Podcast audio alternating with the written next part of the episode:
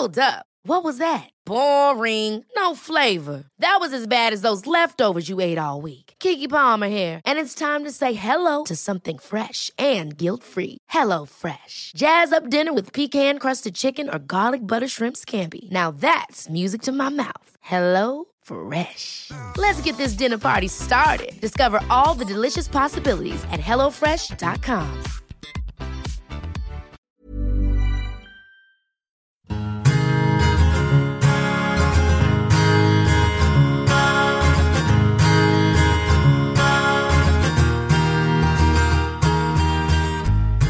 I'm Jordana Levine, and you're listening to the Inspired Table podcast.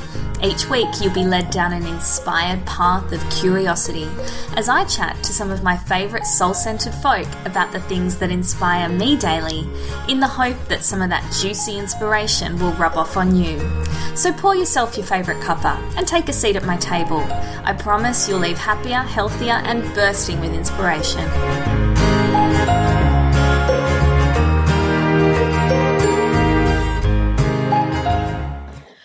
So, I've had a few people asking me to interview myself on the podcast, which, to be quite honest with you, has made me feel a little bit strange because I'm usually interviewing someone else. But, you know, it's so funny. There are so many people who are quite intimately involved in my life who actually have very little idea of what it is that I do every day. So I can only imagine what you guys think. So I just thought that maybe it might be a good idea in between all of the amazing people that I interview and all of the amazing stories that I tell to tell a little bit of my own. So, I'm going to use this episode as an opportunity for you to get to know me a little better, and then I promise it will be business as usual on the podcast.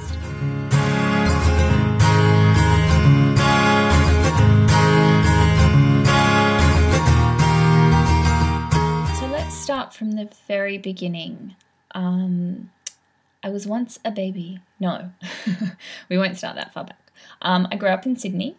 I was an only child to my mum, but one of five to my dad, which means right from the day I could talk, I had to explain to people the ins and outs of a blended family. And I'm telling you, in the early 80s, it was not as common as it is now. I'm sure the kids I'm sure kids today have it down pat. Um, but it was a little bit more unusual back then.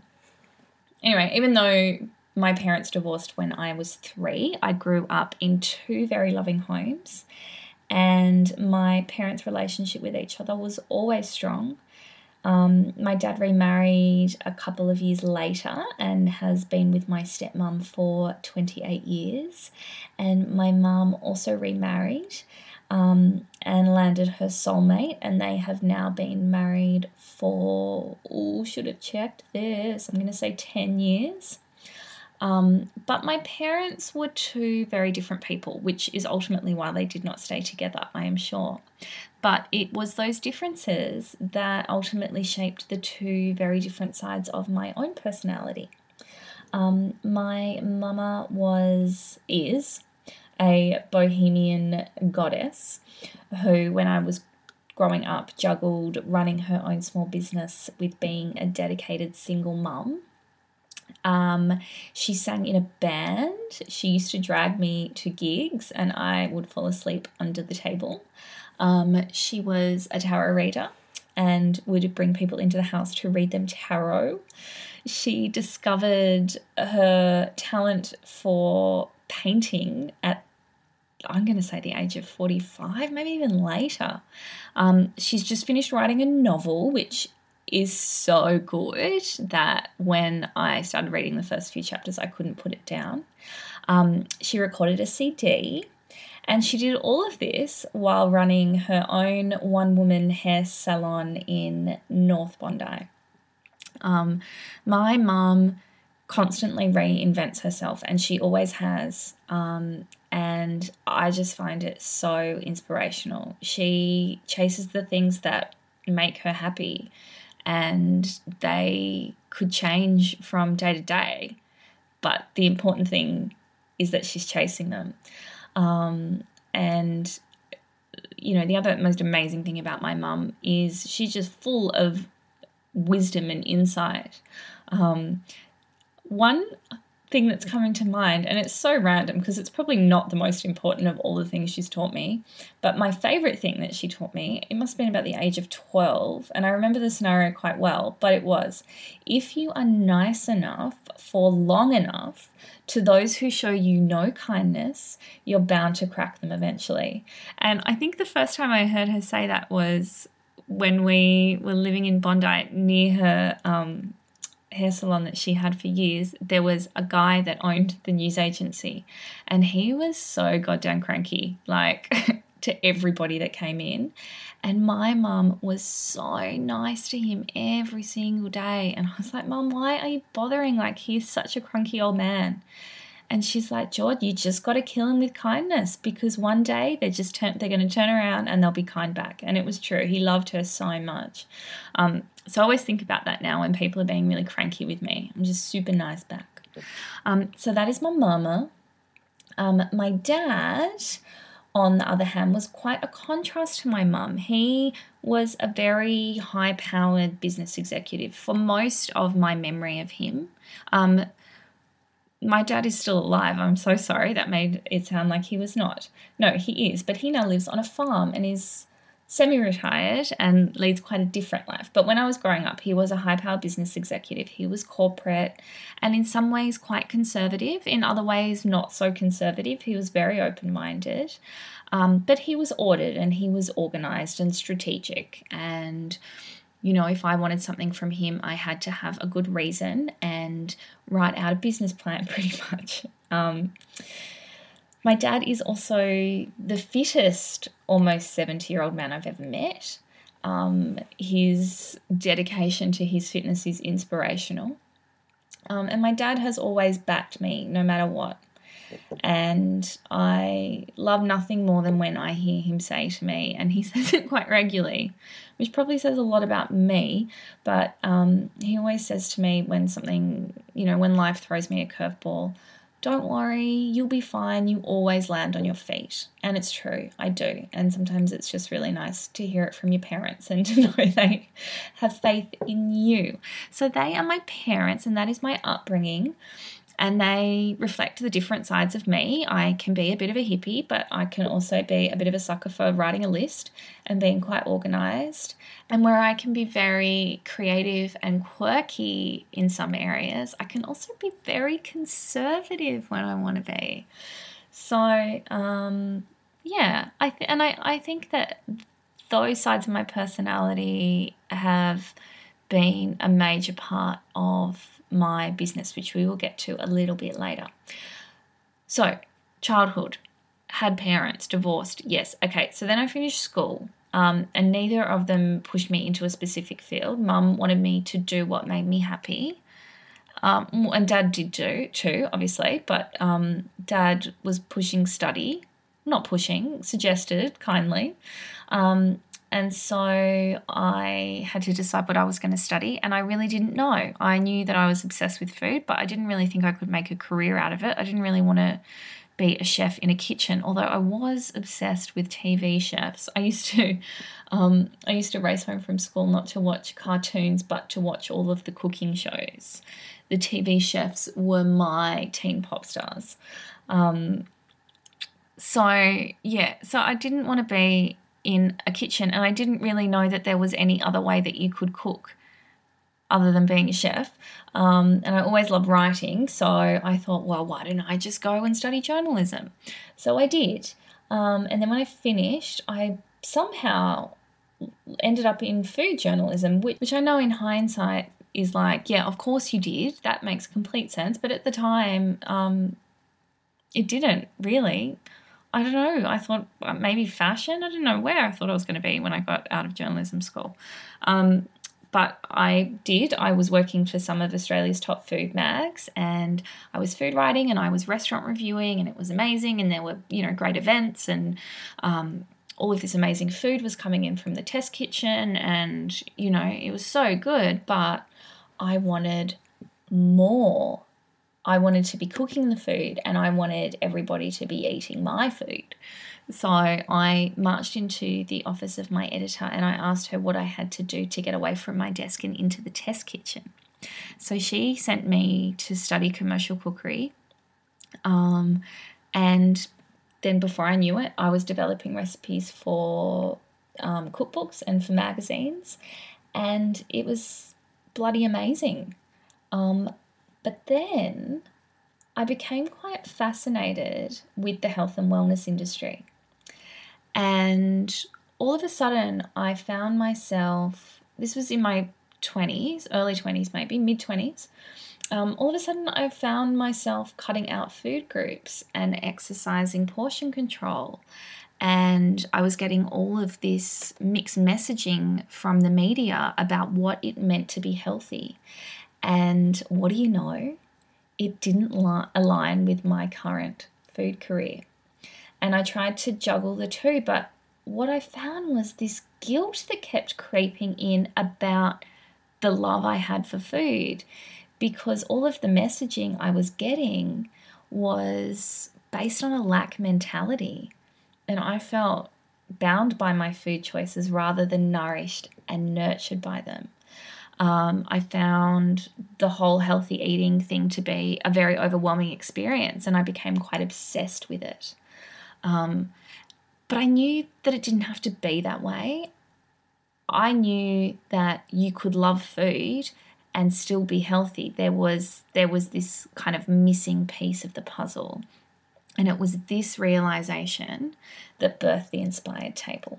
The Inspired Table has evolved somewhat over time. Um, the original intention was to coach clients in health and wellness, run my cooking workshops while still doing a little bit of freelance writing and a freelance and a bit of freelance recipe development, which were two of my greatest loves, I think, which is why I didn't want to let go of them.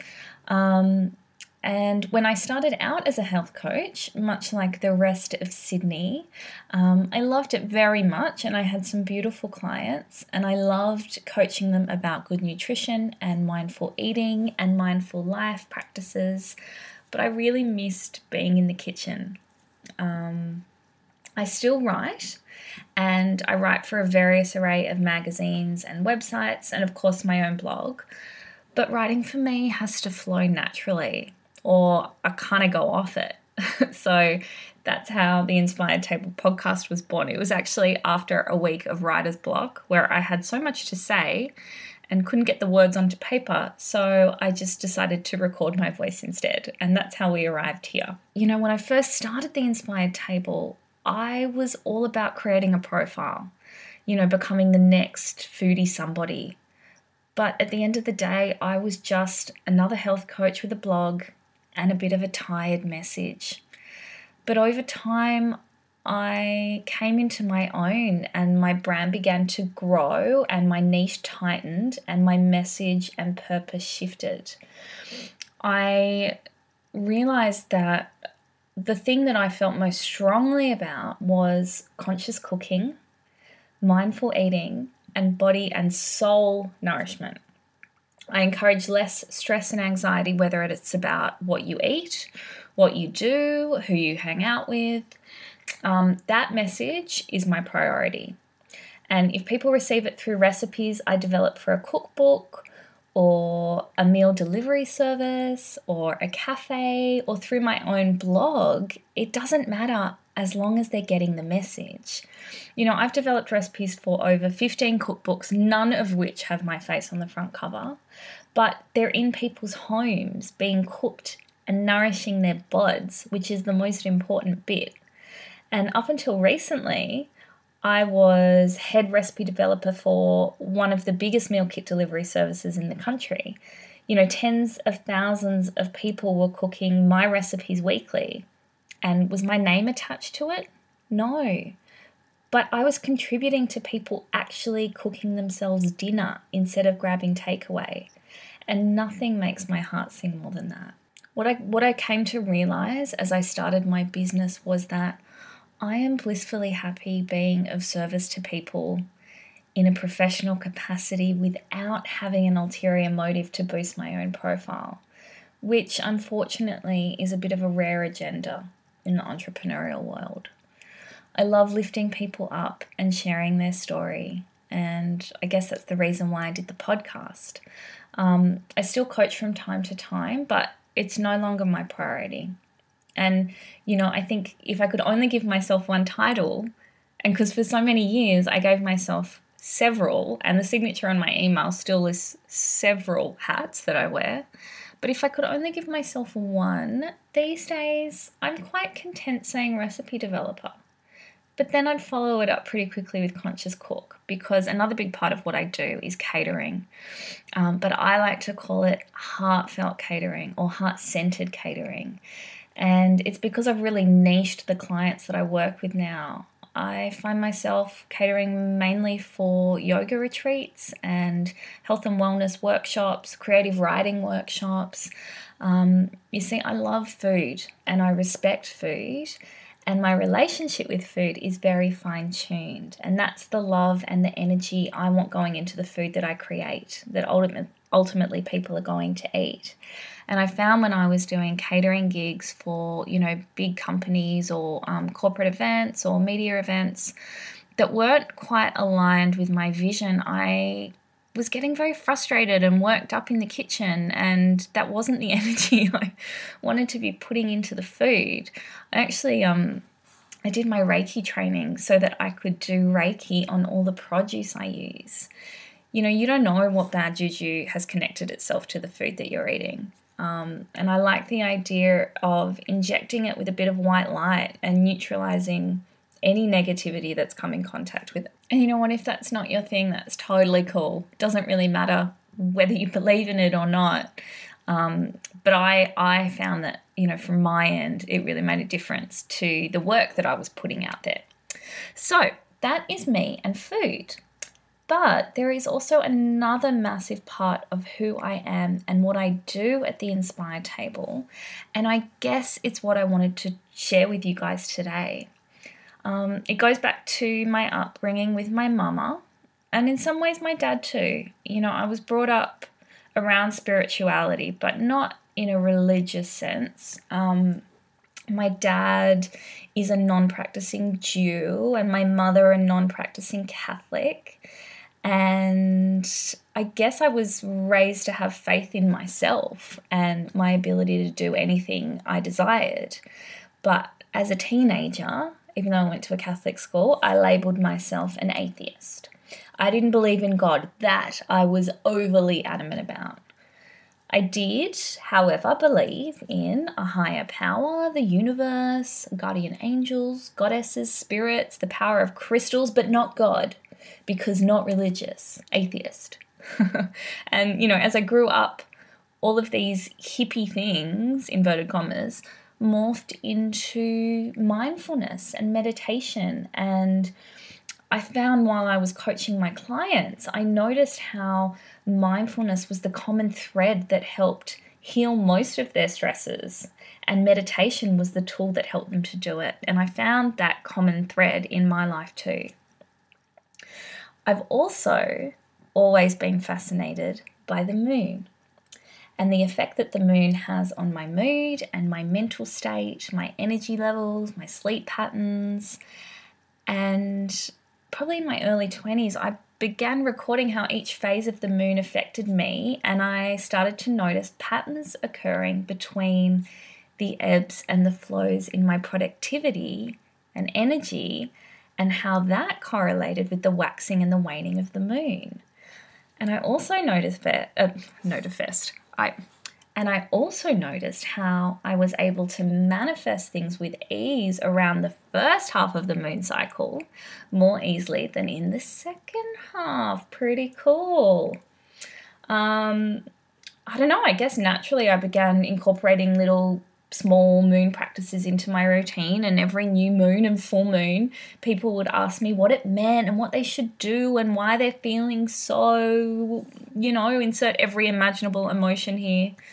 And that's when i first had the light bulb moment to create my new event inspired lunar nights. But for me it was more than just being about the moon and teaching people my tricks for successful manifestation. You see, I am blessed to have a group of friends who are very open to the hippie spiritual side of me. But I also have a bunch of my closest and oldest friends who aren't so into it, and that's okay. But I've found that the latter is a common experience for many, and they don't always have the other half of their friendship group that are into it like I do. And you know, I believe that when you have any kind of spiritual practice, it's a great way to get in touch with you, but it's also a really beautiful thing to be able to share with other people and feel safe doing so. You know, I love the idea of being able to facilitate that kind of connection for people. And that's what Inspired Lunar Nights is about. You know, it's about making new friends because that is tricky, especially after school and uni's done and dusted. You know, as we get older and people get comfortable and set in their ways, they're not well, they're not as open to inviting new people in, um, whether they're doing that consciously or not. Um, but what Inspired Lunar Nights does is give them that opportunity. And I guess, if I'm being completely honest, there was also a little selfish intention behind these evenings. You see, when you get a group of conscious individuals together who are all intent on manifesting, you raise the entire vibration of the room. And I discuss the importance of raised vibrations on the night, but basically, the chance of successful manifestation is increased by like a bazillion. Um, and that is just too good to refuse for me. I'm already a pretty great manifester thanks to my little tricks, which I will also share in the evening. But the idea of creating a conscious collective to sit amongst candles and crystals and esoteric tunes to help increase that manifestation magic, well, I mean, who's going to turn that down? So, this is basically how the nights run as they stand at the moment. We're up to the second one on August 3, which is next week if you're listening to this podcast when it comes out. Um, and basically, how it works is you turn up to the beautiful sanctuary that is Bondi Yoga House, the most beautiful venue to hold such an evening. Um, you can actually hear me interview Ben and Amanda, the owners of Bondi Yoga House, a couple of episodes back on the podcast if you're interested in doing that. So you rock up to Bondi Yoga House, you take a seat on a comfy cushion on the floor amongst a sea of candles and crystals and tarot cards and burning incense and like minded people. Um, you're then treated to about six guided meditations, all of which are very different and completely repeatable in the confines of your own bedroom. I found that with the last event, people loved how many different meditations they were led through and how they responded to some better than others and they're the ones that they're going to they're going to take home and feel like they can repeat on a regular basis which is what meditation is all about consistency um, so, throughout the guided meditations, weaved in between, we've got some beautiful stimulating essential oils at the beginning of the evening to get you into the right headspace. Then we go through a series of journaling and intention setting exercises, which is what the new moon is all about setting intentions. Then I take you through some of my favorite manifestation techniques. And I know the technique that we learnt at the last one blew people's mind at how easy it was and how effective it felt. So I might actually repeat that one and then introduce a new one in. And then we wind it down a little bit. We um, go through some beautiful, relaxing essential oils just to kind of bliss you out a little bit before I send you on home. And then my favorite part of the evening arrives where you get to mingle with everybody who attended the event over some beautiful organic tea from my gorgeous friend Kate Dalton, who is the creator of Mayde Tea. Um, and some delicious sweet treats made by yours truly. Um, for all of the event info, all you have to do is go to theinspiredtable.com.au forward slash events where you can purchase tickets. But here is the confusing thing for people, and the reason for this podcast episode. A lot of people don't understand why someone, me, whose business is all about food, recipe development, and catering, holds meditation and intention setting evenings. And to them, I say, um, why the hell not? This stuff lights me up. And you know what? It's really not that disconnected. Both sides of my business are about mindfulness, connection, and nourishment one for the body and one for the soul. Diversity keeps me stimulated, challenged, and above all happy.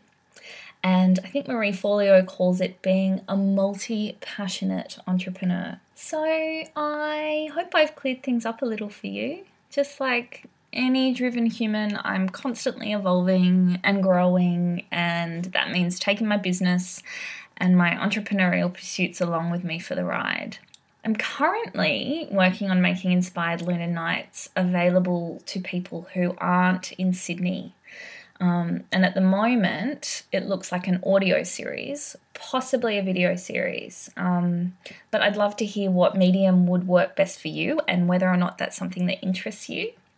Um, so if you'd like to have a say, you can leave a comment on the blog or um, send me an email, Jordana, J O R D A N A at theinspiredtable.com.au. All right, it is back to normal next week. I promise it will be business as usual on the podcast and less of me talking and more of an amazing guest. Until then, have an inspirational week.